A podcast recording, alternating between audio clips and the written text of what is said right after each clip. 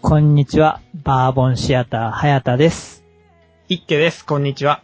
この度ですね、バーボンシアターは、めでたく1周年を迎えることができました。えーこれも聞いてくださってるリスナーの皆さんのおかげです。誠にありがとうございます。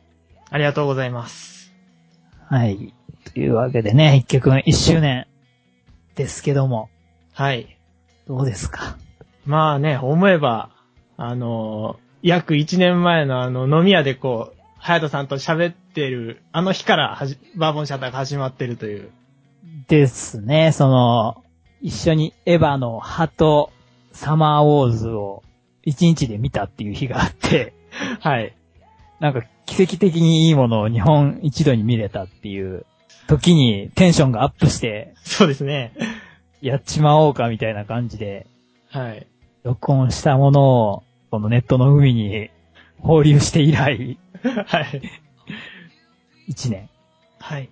まあなんか、当初はね、なんか、こんなにたくさんの方が聞いてくれるようになるとは全然イメージでき、できてなかったんですけどね。イメージ全然してなかったねね。今、累計おそらく2000人ぐらいの方に、えーはい累計ですけども、ね、はい。あの、数字が出てまして、まあ、本当にありがとうございますという感じで、うん。いや、驚いておりますという、はい。驚いているとともに、やっぱりね、ありがたい気持ちでいっぱいなんですよねっていう。そうですね、もう本当に、本当にありがたくてですね、なんか、本当に僕たちのモチベーションになってますよね。なってるよね。もう講師ともに、はい。モチベーションにつながってるよね。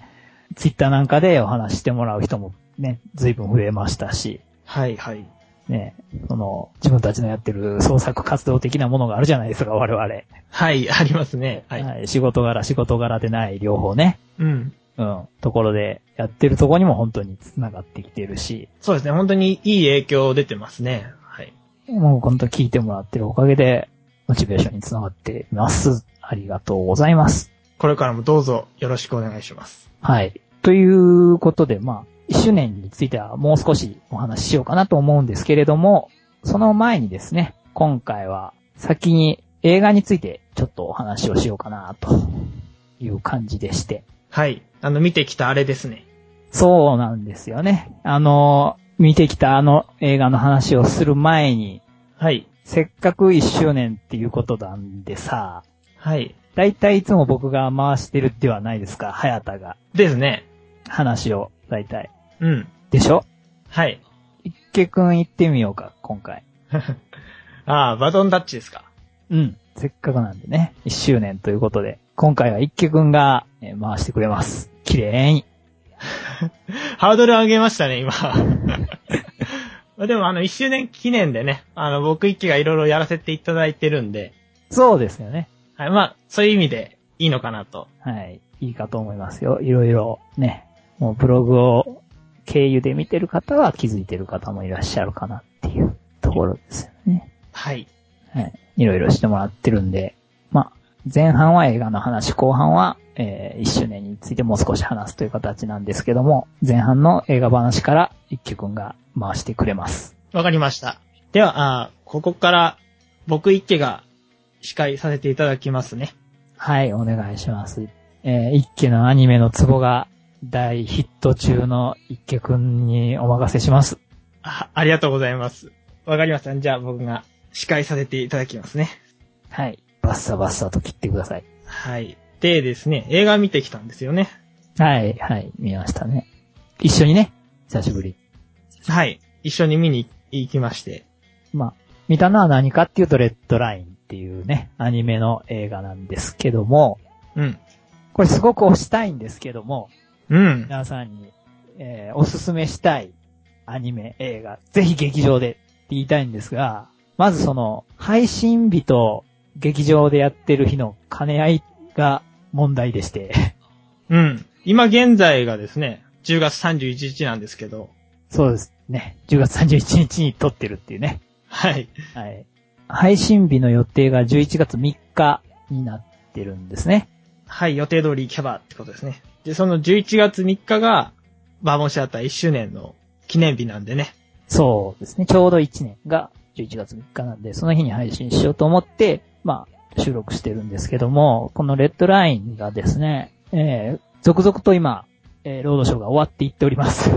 はい。早いところでは、もう今週中に終わっちゃう劇場もあったりして、えーそれこそ、もう、今週末で終わる、10月いっぱいまでっていう劇場もね、えー都内でも多いです。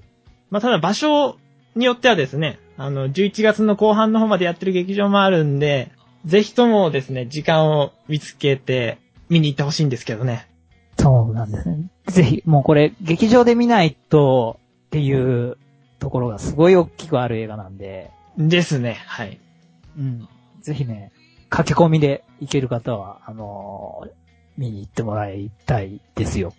はい。公式ページを見てもらうと、多分、あの、いつまでからやってますよとか、いつ終わりますよっていうのが、劇場一覧が多分載ってるはずなので、うん参照にしてもらって、とにかく駆け込み で、あの、劇場の方に、都内の方なんか特にね。うん。ですね、はい。あの、逆に都内の方が早く終わるっていうね。うーん、そういう、あの、シネコンの回転が早いからね、やっぱり。そうですね。ので、えーぜひね、早めに、えー行ってもらいたい。なぜかというと、もう一度言うけれども、映画館で見ないと、もうほぼ、魅力は半減活かしてしまうんではなかろうかといった内容だよね、これ。そうですね。もう本当に、直ちに劇場に見に行ってほしい作品なんで、1周年記念の話題もあるんですけれども、まずは、あの、そのレッドラインの話をしていこうかなと思います。はいはい。まあ、この映画、早田さんに絶賛されましてね。しましたね、僕。もう仕事休んででも行けぐらいの感じで進められて。言ったね。うん。あのー仕事してるんだからむしろ見に行きなさいと。そうですね。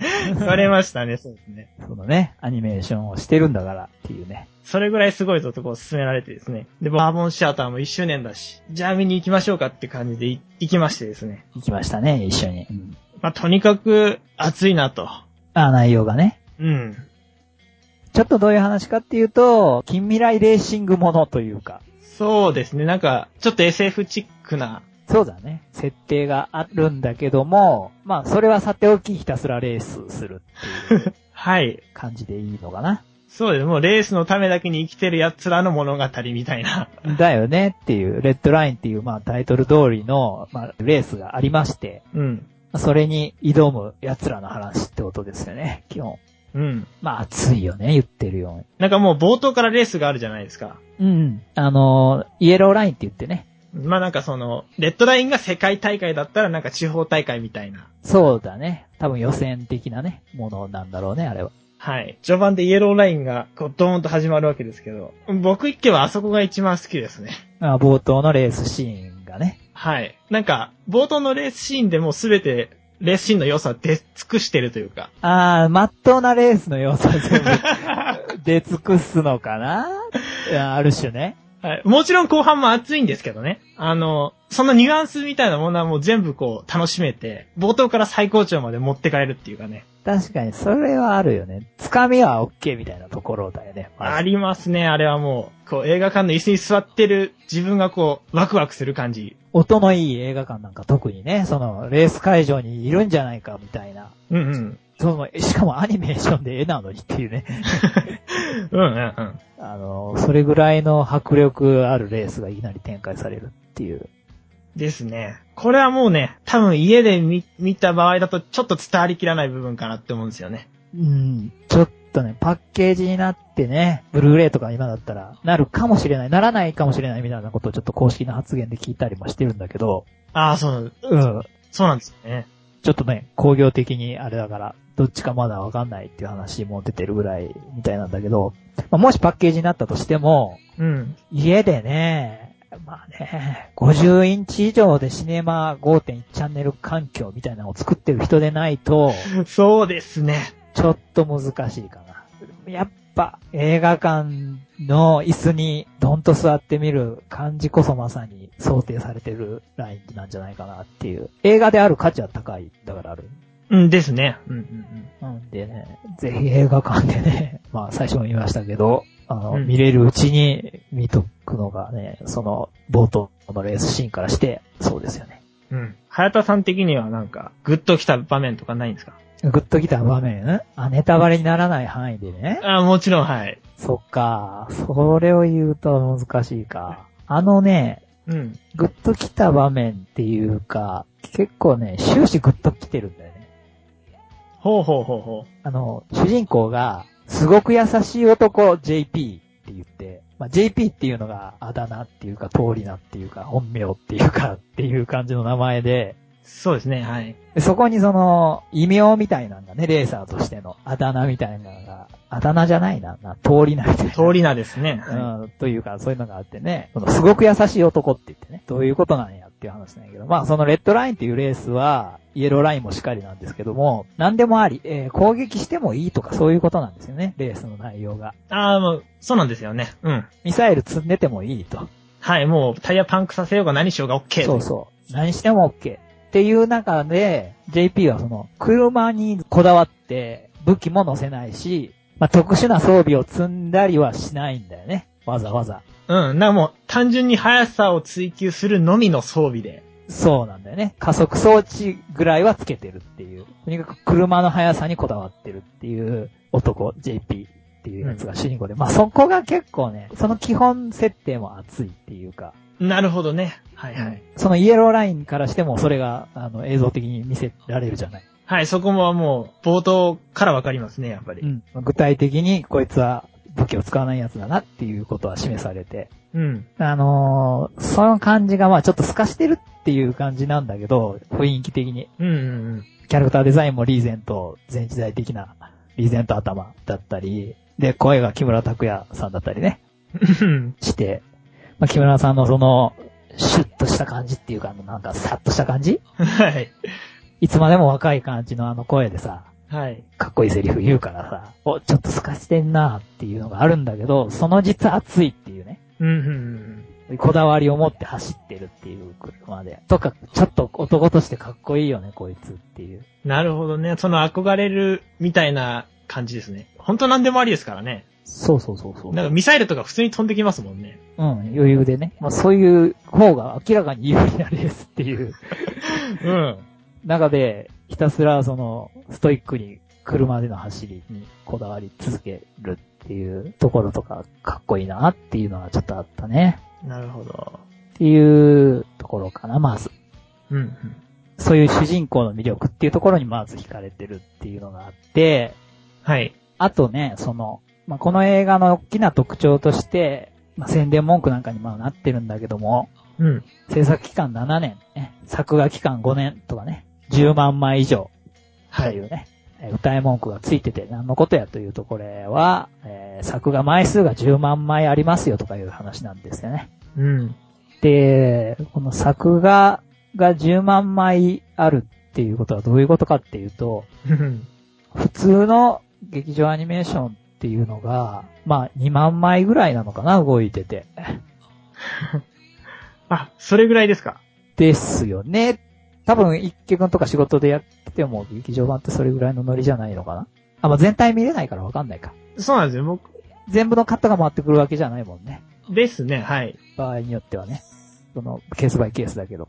まあでもそうですね。2万ぐらい、2、3万ぐらいですよね、きっと。うん。うんうん、だよね。っていうね、劇場版でのアニメーションの紙の使い方ってそんなもんなんですよ。うん。まあ、10万枚っていうと5倍ぐらいになってくるっていう単純にね。うんで、1秒間に何枚かっていうところが16枚ぐらいっていう、24枚フルに使ってのところで16枚っていう、 普通8枚ぐらいだから、まあ2倍かなっすごいなていう、 まあ具体的に言ってくとそういうことになるんだけど、うん。それもすごいんですけど、もちろん。うん。で、それが歌い文句になってて、作画アニメやって言って、もてはやして見に行くっていう感じかなと、、はいい。うのが若干あるんですよ、この映画。うんうんうん。まあ、どうしてもね、そこが歌い文句になってくるからね、やっぱり。はい。でもその10万枚のシーンはそこじゃないぞと言いたいわけですね。まあまあまあ、割とそんな感じね。はい。 10万枚かけたからっていう話もあるんだけど、もちろん。うん。まあ僕としてもその作画アニメっていうので結構ね、うん。あの、抵抗があったりする部分があって、はい。はい。あの、作画アニメってなるともうその、ストーリーとかを差し置いてっていう感じがあるんですよね。アニメの映画って。結構、わかりますね。はい。動いてれば OK です、みたいなノリですそうね。ね、ちょっとね、それを見て喜ぶっていう部分ももちろんこの映画あるんですよ。うん。そういう、もうアニメーションを知ってる人が見て面白いっていう、ね、面白さですよ、言ったら。知ってる人が見ないとわかんない面白さだったりすると思うんだけど、このレッドラインに限って言えば、そうじゃないって言いたい。なるほど、なるほど。確かにそれあるかもしれないですね。僕はもうその、作画系アニメみたいな、前知識も何もなく見に行ったんで、まあある意味そちら側の人間だったと思うんですけど、もう完全にゴールまで連れてかれましたよね。あー、最後までまあ、その、意欲主義悪い気に関わらず見せられたと。うん。そうそう。あの、なんだって思いながらも最後まで見せられちゃうっていうパワーがあるっていうね。はい、本当に、本当にエネルギッシュな映画だなっていう感じですね。そのエネルギッシュさっていうのがすごくあると思って、この映画って。うん。もうこれはちょっと、本当に言葉で言い表そうとするのがちょっとね、もう、おこがましいぐらいなんですけども。うん、う。うんんでもね、本当に、これは見ないとわからないっていう部分ではあるんですけど、うん。その10万枚書いたから動いてるアニメーションだっていうことなんじゃなくて、うん。で、監督の小池武史っていう方が全部、えー、葬式を取ってられて、うん。で、ほぼその、絵の修正も、監督が一人でほとんど入れてるっていう。はい。うん。まあ、この小池武史さんっていう人が、本当にアニメーションっていうものを作りたくて作ったっていううん。作品なんですよ、これ。うん、うん、うん。なので、まあ作画アニメを目指して作画アニメになったというわけではなくて、はい、はい、はい。小池武史監督っていう人が、もう描きたい世界っていうものを描くためには、この5年っていう月日と10万枚っていう枚数が必要だったっていうね。なるほど。監督としてね、表現したいってものが、レッドラインっていう作品で、アニメーションとしてね、成立させるためにはそれぐらい必要だったと。結果的にね、っていうことなんで、その、本当に小池武史っていう人のピュアな部分が詰まってると思うんですよ、この映画には。うん、うん、うん。この監督の本当に、えー表現したいことっていうことが詰まりきってる。それだけがものすごいエネルギーを持って伝わってくるっていう。うん。うん。まあ、本当にそうですよね。あの、監督自らその、最終的な絵に近い部分まで手を入れてるっていう意味で、なかなかあんまりそういう、あの、作品って少ないじゃないですか。そうだよね。その、短い作品ならまだしもね。うん、その、絵の最終的な部分まで、その監督が自らその、手を入れていくっていうのはなかなかないんで、そういった意味で本当に監督のピュアな部分がこう、絵的に直接的に表現されてるっていうのは本当にその通りだと思うんですよね。物理的に出てくるっていうね。うん。なので、その、物語とか、ドラマとかがね、いろいろ、本来映画ってのはあって、うん。でアニメーションだし作画っていうものが成立しててっていうね、個々の要素っていうのはすごく大事なんだけども、それで一つの映画っていうものが完結するんだけども、うん。もうこの映画の場合は本当に作りたい、表現したいっていうそのエネルギーだけが伝わってくるっていう、もう小手先のそういう技術では不可能なものが あるっていう。そうですね。本当に。別にいい悪いじゃないんですよ、そういうことが。うん。確かに。こういうエネルギッシュなだけの作品がいい悪いっていう話でもなくて、なかなかこういう作品っていうのは逆にでも作りにくいっていうのはあると思うんですよね、本当に。その採算も合わないしね、結局。 なかなか。うん。残念ながらね。そういう意味でその、見る人を選んでるとかそういう部分ってあるかもしれないんですけど、自分の合わないぐらいだろうなって思ってる映画に一度入ってみるっていう意味でも面白いかもしれないっていう、そういう意味ではこの映画ってうんうん何木村拓哉で、青井優で声が、浅野忠信で、で、なんか、レッドライン、おしゃれっぽい感じで、もうアニメの客も、アニメを見てない客も逃してるっていうね。うん。 わかります、それ。うん。うん。ある、あるんですよね、確かに。う。うんん。どっちのお客にもアピールしきれてないっていうところが若干、ね、あるんですよ、やっぱり。うん。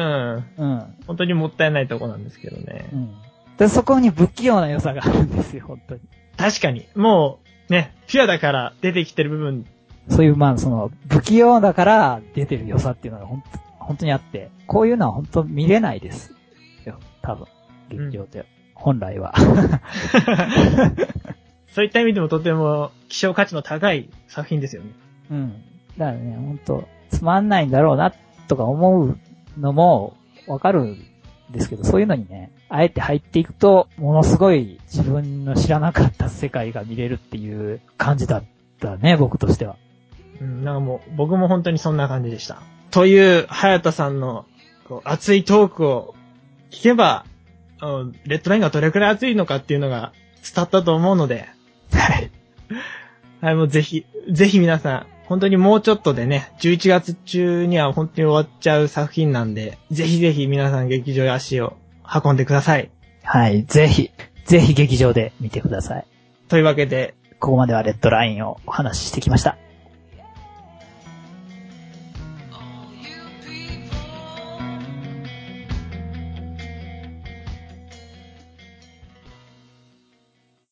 はい、というわけで、ここからは1周年記念の話をしていきますね。はい。とりあえず、祝、バーボンシアター1周年ということで、パチパチパチパチパチパチパチパチパチパチ。プラス祝2000人類系。パチパチパチパチパチ。パチパチパチパチパチ。えー本当にリスナーの皆様ありがとうございますということでですね。ありがとうございます。はい、今回、えー僕一家が、えーイラスト関係をこう、リニューアルさせていただきまして、はい。してもらいました。はい、えーブログのトップ画像とですね、あとアートワーク、うん。あのーうちのね、サイトを iPhone とかで見ると表示される、はい、のあの、四角い画像ですよね。うん、画像ですね。あと、いろんな、えー、ポッドキャスト関連の登録サイトでも、まあ、あの僕が時間がある時にどんどん変えていき ます。はい、うん、そこ、そういうところが新しくなります。はい。あと、リスナーの皆さんに、えープレゼントということでですね、はい。 PC 用の壁紙並びに、えー iPhone 用の壁紙をですね、用意させていただきました。はい。これは、可愛らし い。娘さんが書いてあるじゃないですか。トップ絵の子ですかこれは。はい、同じ子なんですけど、あの、このトップ絵は、ブログを PC から見てる人じゃないとわからないのかな。とりあえず。ですね、はい。で、アートワークはおそらく iPhone とか iPod Touch とかで見てる人でも、あの、見れると思うので、はいまあ、そこの子ですよね。はい、その子です。えー、まあ、前の子はどうなったのっていうね。ああ、前の子ですね。リストラですか。まあこれは、あー一応、設定がありましてね。ですよねっていう。はい。えー前の子も今の子もそうなんですけど、一応このバーモンシアターっていう、まあ、レンタルビデオ店で、そうですね。このブログのトップ画像には、レンタル店らしき場所がね、映ってるんですよ。はい、そこで一応バイトしてる女の子たちっていう設定が一応あるんですね。それの、えー、別の女の子が今回、はい。新しくトップ絵になりました。はい。っていうね。前の子は別のところで元気で今働いておりますというはいことですよね。だから。はい、もちろん働いております。で、えー、新しい子は頑張って iPhone 壁紙も PC 壁紙にもなったと。はい、ちょっとぐ一周年なんで本当にちょっと頑張っていましたね。いいんじゃないですか見返り美人っていうやつですか。そうですね、そのニュアンスをすごく大事にしましたけどね。うん。まあ、今回のね、ハヤトさんからのね、要望がとても難しいもので、そうだった。 なんか言ったっけはい。とにかく美しい絵を描いてくれと。ああ、言ったかな。うん。美しいっていうのは、まあ、具体的なものじゃないですからね。そうだね。抽象的もいいところですね。人によって違うもんね。だって。はい。まあそれは本当に僕の腕が試されるっていう感じなんですけど、はい。いや、お見事じゃないでしょうか。あなんかご期待にされたようで。僕としては全然お期待に添えてます。リスナーさんのえー目の潤いにもなれば、これ幸いというところですよね。はい、なんかぜひ感想などいただけたらとても嬉しいんですけどね。はい。前回実はほぼ感想なかったっていう。うーん、はい、そうですね。絵の感想はちょっといただいていないので、ですよね。何か、あの、壁紙プレゼントとかした時とかね。はい。はい。メール欲しいよということだったんだけども、まだリスナーさんの数が少なかったのか、うん。なかなかお便りはいただけず、枕を涙で濡らした日もあった一家くんに、はい。ぜひ応援のメッセージをね、メールフォームからなり、コメントからなり、ツイッターなりで送ってあげてください。よろしくお願いします。そうすると、次のバーボンシャーター娘が出てくるかもしれないですね。 さらに可愛くなってね。もうどんどんハードル上げちゃってるんですけど。今度はもう店の規模が変わるぐらいの勢いになる可能性もある。 あー背景も変えちゃうみたいな 背ね。景を変えちゃう。背景美術の人に背景実は書かせてるっていうね。これね結構鬼のような注文なんですけどね。 そうです。ロハでやらせてるっていう。 それだけあってね、あの、まあ普通に素敵なイラストに仕上がってるんでね、あの、お目潤しになれば、これ幸いです。はい。ぜひ壁紙など使ってあげてください。はい。あのかなり微調整しましたんで、はい、あのーこれ本当にもう、特に iPhone 用の壁紙っていうのは作ったことがなかったので、で、iPhone を僕しか持ってないっていうね、二人で。はい。僕はちょっと違うスマートフォン使ってるので、はやたさんにご画像を送って、位置の感想など聞いて、ですね。フィードバックしながら何回もやり取りして、作ったっていう。はい、微調整して作りましたので、はい。いろんな、えーパーツの位置なんかが、ここじゃないとダメっていう部分があるのでね。はい。そこを見出すのにかなり時間がかかったりはしてるんで、はい。はい。なかなかのもんです。はい。まあ本当になんか初めての体験で、あの大変だったんですけど、とても面白かったので、とても楽しかったですね。同時にね、リスナーさんの潤いになれば、これバッチリじゃないですかっていうはいね。。作り手としてもこれ以上嬉しいことはないですね。はい。なので、なので、やはり、感想なんかあったら、一気子にぜひ伝えてあげてください。はい。ぜひよろしくお願いします。はい。と、まあ、一周年について、えー、いろいろ話してきましたけども、はい。リスナーの皆さんへのプレゼントは、これで、えー iPhone 壁紙、PC 壁紙とはい。したんですけど、うん。一休くん、はい。僕もなんかプレゼントが欲しほうほい。一周年のう。なんかご褒美が欲しいと。 ご褒美が欲しい。よくやったねって、もうゴールしていいんだよって。ゴールしちゃダメだな。続いてますよ、まだまはいだ。はいはい。まあ、その、だから、英気を養う的な何かがね、はい。欲しいんだけど、なんか、池くん詳しいやん、東京。ああ、まあ、そうですね。通ってますからね。で、ほら、いろいろ、行楽とかしてるでしょ肉体派だから。なんか、僕はスポーツマンっていうキャラ立ちですかまあ、まあ、多分、多分そうなんじゃねっていう、まあね、聞いてる限りね。それはちょっと確かめたくはあるよね。ああ、なるほど。まあ、そうですよね。早田さんとは専門学校の時、まあ、絵を描いてる。そうそうそう。絵を描いてとの席を並べるぐらいはしたけど、キャッチボールをしたりなんかはしてないよねっていう。 その熱い青春は送ってなかった。ですよね。こやつ本当に運動できるのかと。 そうそうそうそうそうそう。それいいじゃないですか。ああ、それを確かめる的なね。はいはいはい。まあ、僕は野球やってたんで、あの、あれですよ。バッティングセンターとかいいじゃないですか。あーあー、じゃあ、東京ドームシティとかがはいはいはい。あの、そうですね。あそこにありますよ。あるよね。あります。あるよね。さすがに多分あっこは。あの、バーチャル式のバッティングセンターありますよ。はい。え、ダルビッシュとかが投げてくれんのダルビッシュいると思いますね。はい。 おー、すげえ。やっぱ熱い球投げんだよね。熱い球投げる。じゃあ、そこで、バッティングと、はい。ストラックアウトだっけはい。投げる方ですね。投げる方。はい。、で、お前ほんまなんかと。はい。 ね。僕と勝負しようじゃ ない。ああ、すいません、笑っちゃって。あ、ガチでちょっと、えーっていう笑いやったわけやね、今の。あすいません、なんか、本当に。笑ってしまいました。失礼でしたね。いいよいいよ。だって僕は全然スポーツ音痴やからね。ですよね。言っとくけど、今年も冬になって腰を痛めて整形外科に行って筋肉量少ないねって言われたからね。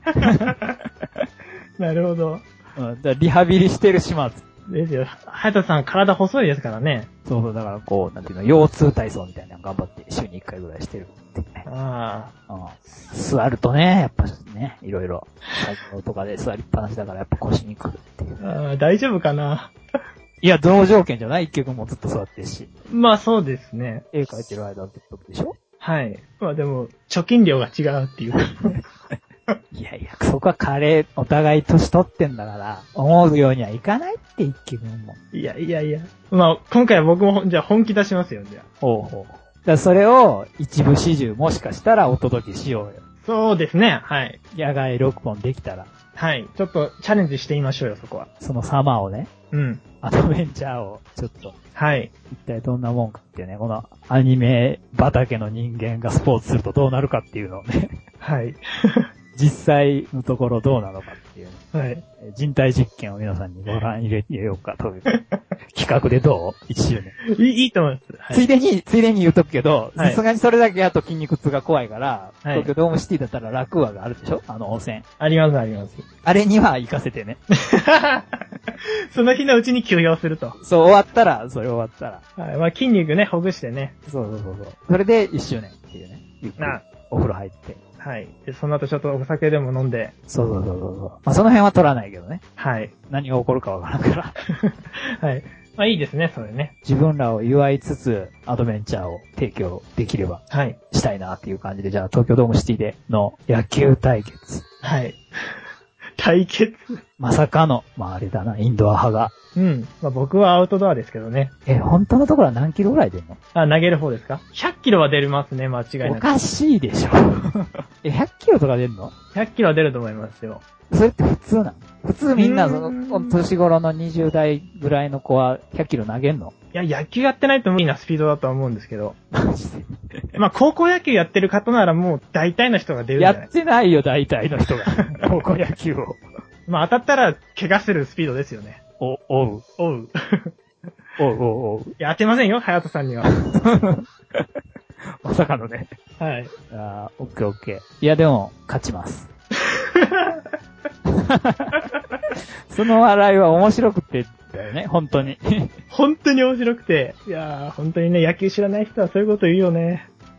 ビギナーズラック、ビギナーズラック。あー、あの、ボーリングで適当に投げたらストライク取っちゃったみたいな。そうそうそうそうそう。なんかほら、最近読んだ漫画で弱虫ペダルってあってさ、あー、はいはい。一曲紹介してくれた。うん。あらなんに、あの、スポーツをしてないやつでもすごくなれる可能性があるんだみたいなこと言ってたから、はい。野球でも、もしかしたら奇跡的に僕のフォームが実はすごかったみたいな ね。なるほどね。あー、なんかもう、いい感じに読み間違えてますよね。いやいや、それをじゃあお届けしましょう、ぜひ。まあそうですね。それちょっと、実際にやってみましょはう。いというわけで、えー、僕一手と早田のバッティングセンターでの対決が配信できるかもしれませんので、はい。どれだけ需要があるかはわかりませんが、1周年記念ということでそこは、免じて、えー配信させてください。はい。まあ、リスナーの皆さんぜひともね、あの、早田さんの無事を祈っていてくださいという感じですね。そんなにあ筋肉痛とかね。まあ、筋肉痛とかそのね、ちょっと手の皮がむけたりとか、嫌だな、ほんと、普通に。はい。まあ実際にこれは本当ね、野球経験者の方はわかると思うんですけど、まあ持ち方が悪かったりするとすぐ向けたりするんで、マジで。まあね、無事を祈っていってください。いや、それは本当に乗っておいてください。はい。というわけで、バボンシアター1周年記念会をお送りしてきました。バボンシアターをいつも聞いていただき、えー本当にありがとうございます。バボンシアターでは、引き続き、常にリスナーの皆様からのご意見ご感想を募集しています。アニメや映画などの興味のある作品がありましたら、どしどしご意見ください。また、今回の放送や過去配信分のここが面白かったよといったご感想も送っていただけると嬉しいです。ご意見ご感想はブログのコメント欄に書いていただくか、もしくはツイッターをフォローしていただき、リプライでも受け付けています。番組のブログサイトにはメールフォームもありますので、そちらからも投稿可能です。一家のイケイケイラスト講座では、リスナーの皆様からのイラストを募集しています。詳しい説明はブログに専用のメールフォームがありますので、そちらからご確認の上、投稿よろしくお願いします。また、イラスト講座では文章だけの質問も受け付けています。そちらも詳しい説明が専用のメールフォームにありますので、ご確認の上よろしくお願いいたします。皆様からのお便りお待ちしています。はい。一輝くん前編の司会ご苦労様でした。おそ松様でした。これは1周年ということで、一輝くんに司会をしてもらうってことをね、えーやらせていただきましたけども、いかがでしたでしょうかね。僕よりいいっていうご意見多数だった場合は変わりますよ、全然。うん、そのお便りはちょっと募集してないですね。その気はない。あんまり。僕は、はい、プレイヤーでいたいなっていう感じなんで。はい、わかりました。というわけなんで、ね、皆さん、そこは、池君がどれほど良かったとしても、今回、残念ながら、今後僕が回します。 ので、えーね、今後とも本当に池と早田のお送りするバーボンシアターを楽しんでいただければと思っております。よろしくお願いします。よろしくお願いします。では、えー今回は、えーレッドラインと1周年についてお話ししてきました。えーバーボンシアターここまでです。早田でした。一家でした。ありがとうございました。ありがとうございました。